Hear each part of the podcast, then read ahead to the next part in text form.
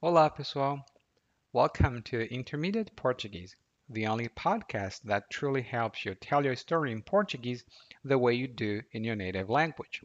This is Ellie, and after listening to this episode, you will understand a little bit more about the barbecue culture that we have here in Brazil. It's entirely in Portuguese, so get ready. But before I forget it, head over to www.portuguesewithelly.com slash opportunity and grab your free report to get rid of those gringo mistakes that we all make when we are learning Portuguese, right?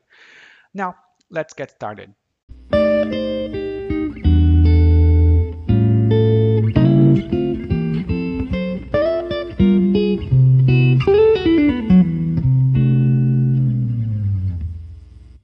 Organizar um churrasco na minha vizinhança é uma atividade quase que sagrada. Há todo um ritual envolvido, desde chamar Dona Alzira para se encarregar das mesas e cadeiras, até combinar com o velho Joel para trazer as geladas para a festança. Também tem que colocar os pivetes para brincar na rua, daí eles não incomodam ninguém. Não pode faltar o carro de som para fechar a rua, mesmo que isso não seja permitido por lei. Mas com bom papo, a gente resolve tudo. No dia anterior, todos que vão participar dão uma cotinha. Com o dinheiro arrecadado, a gente compra a carne de primeira, porque churrasco na minha rua não é bagunça. Maminha, fraldinha, asinha de frango e aqui acolá uma picanha. Ah, e o que não pode faltar na mesa do cearense? A farofa. Farofa das boas, com tudo.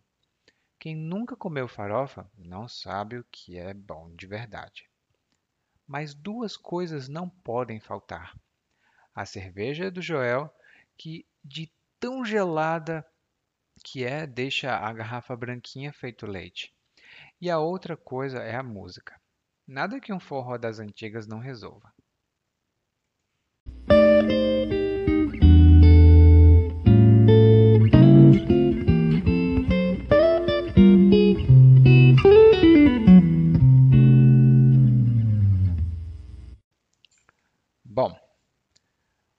Que nós acabamos de escutar é uma experiência comum para muitos brasileiros, que é organizar um churrasco. Bom, nem todos os brasileiros organizam churrasco. Alguns participam do churrasco. Eu sou um desses. Eu não organizo, mas eu gosto de participar. E essa pessoa aqui começa dizendo que organizar um churrasco é quase que sagrado. Tem muitas coisas necessárias envolvidas no processo. Uma das coisas é chamar a dona Alzira. Alzira é um nome um pouco antigo. Geralmente são pessoas com mais de 40 anos. Pode ser que uma pessoa jovem se chame Alzira, mas hoje não é um nome comum. A dona Alzira se encarrega das mesas e cadeiras. E encarregar-se de alguma coisa, ou se encarregar de alguma coisa, significa ficar responsável por alguma coisa. Por exemplo, eu me encarrego de preparar episódios de podcast todos os dias. Significa que todos os dias eu fico responsável por preparar os podcasts. Os pais se encarregam da educação dos filhos, ou nem sempre, né? Mas acontece dos pais se encarregarem da educação dos filhos. A outra coisa que ele diz aqui é combinar com o velho Joel para trazer as geladas para a festança. Uh, temos três ótimas expressões aqui. Combinar em português tem dois significados principais. Aqui significa fazer um acordo ou determinar um arranjo. Por exemplo, hum, isso acontece com muita frequência. Eu combino com meus amigos de ir a um restaurante. Nós combinamos de ir ao restaurante, significa nós determinamos, nós temos um acordo de ir ao restaurante. Ah, eu tenho uma pergunta para você. Quando você combina com seus amigos alguma coisa, todos fazem o combinado? Na minha experiência, nem sempre. Eles combinam com o velho Joel para trazer as geladas. E geladas aqui no Brasil todo, se você falar me dá uma gelada, isso significa me dá uma cerveja. Então, as geladas significa as cervejas. E a festança é uma palavra que significa festa grande. Oi, às vezes tem uma festança aqui perto de casa. Significa uma festa muito grande, muito animada, muito barulhenta. E esse ansa de festança, festa, festança, é comum a outras palavras também em português. Geralmente significa muita quantidade ou muita intensidade. Ele também diz aqui, no monólogo, que tem que colocar os pivetes para brincar na rua. Eu gosto dessa palavra pivete porque no meu estado, pivete significa criança, mas não significa criança no Brasil todo. Em algumas partes do Brasil, pivete é uma palavra negativa e cada lugar utiliza uma palavra diferente para falar sobre crianças pequenas, jovens. Aqui no, na Bahia eu vejo meninos, meninas. Eu sei que no Rio Grande do Sul é comum guri, guria. E no Ceará, pivete. Às vezes não é tão bom falar pivete. Evite. Hum. Mas aqui ele diz que é, tem que colocar os pivetes para brincar na rua. Daí, então, portanto, como consequência, eles não incomodam ninguém. Daí significa tudo isso. É uma palavra muito uh, útil. Hum? Ele continua dizendo aqui que, além dessas coisas, no dia anterior ao churrasco também tem preparação. A primeira coisa é que todos dão uma cota, ou uma cotinha, como ele falou aqui. Dar uma cota, fazer uma cota, contribuir com uma cota, significa que várias pessoas se juntam cada uma dá um pouquinho de dinheiro e todo esse pouquinho se transforma em muito. Ah, por exemplo, aí isso acontece muito aqui. A família toda, todos os parentes, os tios, tias, irmãos, irmão, irmãs, dão uma cota para contribuir com a educação de alguém da família. Você também pode fazer uma cota ou dar uma cota na empresa para comprar lanche, para comprar comida. Hum? Dar uma cota, contribuir com dinheiro. E aqui ele diz que com o dinheiro arrecadado, ou seja, com o dinheiro que eles conseguiram, a gente compra carne de primeira. Antes, eu quero falar um pouco sobre essa palavra, arrecadar. Arrecadar parece um pouco com acumular, mas é um pouco diferente.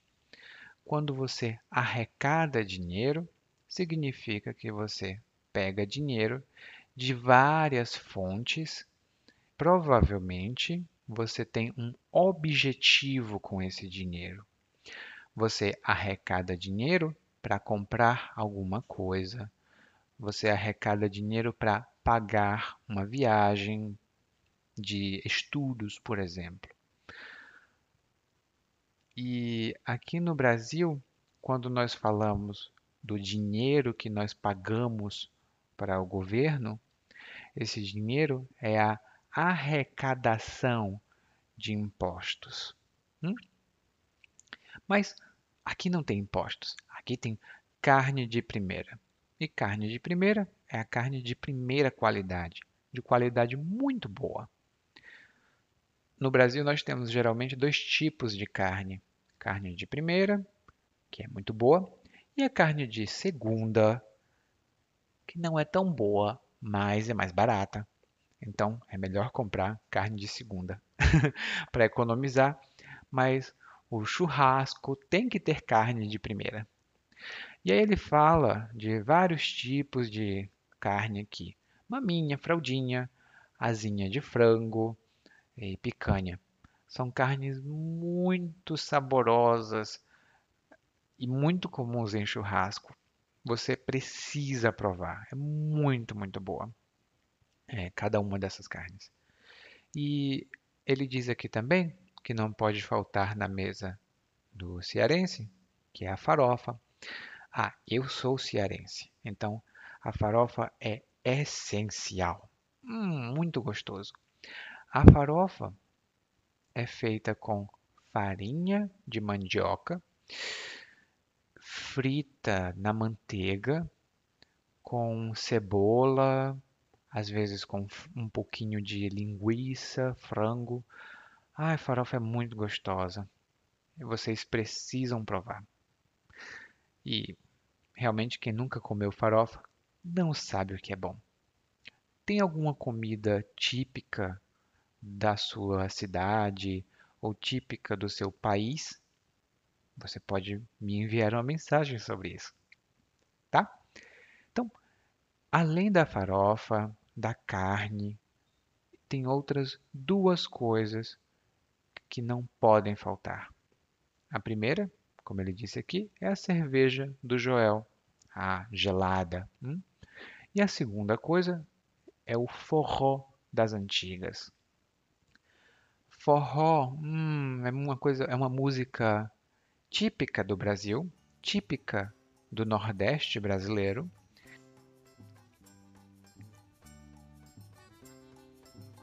E que é muito popular no Nordeste durante os churrascos. Hum? E o forró das antigas é um pouco diferente do forró moderno. Antigamente o forró era mais instrumental e tinha tópicos diferentes. Hoje em dia não. Hoje em dia o forró é feito, é tocado com instrumentos eletrônicos ou elétricos e as letras ou os tópicos são bem diferentes. Bom, essa foi a experiência e é a experiência de quase todo brasileiro com churrasco. E eu queria saber, você também tem experiência com churrasco brasileiro? Hum. Me manda mensagem, hein? Agora a gente vai escutar o diálogo, aliás, o monólogo, mais uma vez, mas dessa vez na velocidade lenta, aliás, rápida.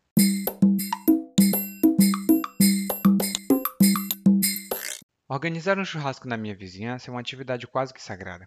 Há todo um ritual envolvido desde chamar a Dona Alzira para se encarregar das mesas e cadeiras, até combinar com o velho Joel para trazer as geladas para a festança. Também tem que colocar os pivetes para brincar na rua, ah, daí eles não incomodam ninguém. Não pode faltar o carro de som para fechar a rua, mesmo que isso não seja permitido por lei. Mas com um bom papo a gente resolve tudo. No dia anterior, todos que vão participar dão uma cotinha. Com o dinheiro arrecadado, a gente compra carne de primeira, porque churrasco na minha rua não é bagunça maminha, fraldinha, asinha de frango e aqui e acolá uma picanha. Ah, e o que não pode faltar na mesa do cearense? A farofa. Farofa das boas, com tudo. Quem nunca comeu farofa não sabe o que é bom de verdade. Mas duas coisas não podem faltar. A cerveja de Joel, que de tão gelada que é, deixa a garrafa branquinha feito leite. E a outra coisa é música. Nada que um bom forró das antigas não resolva.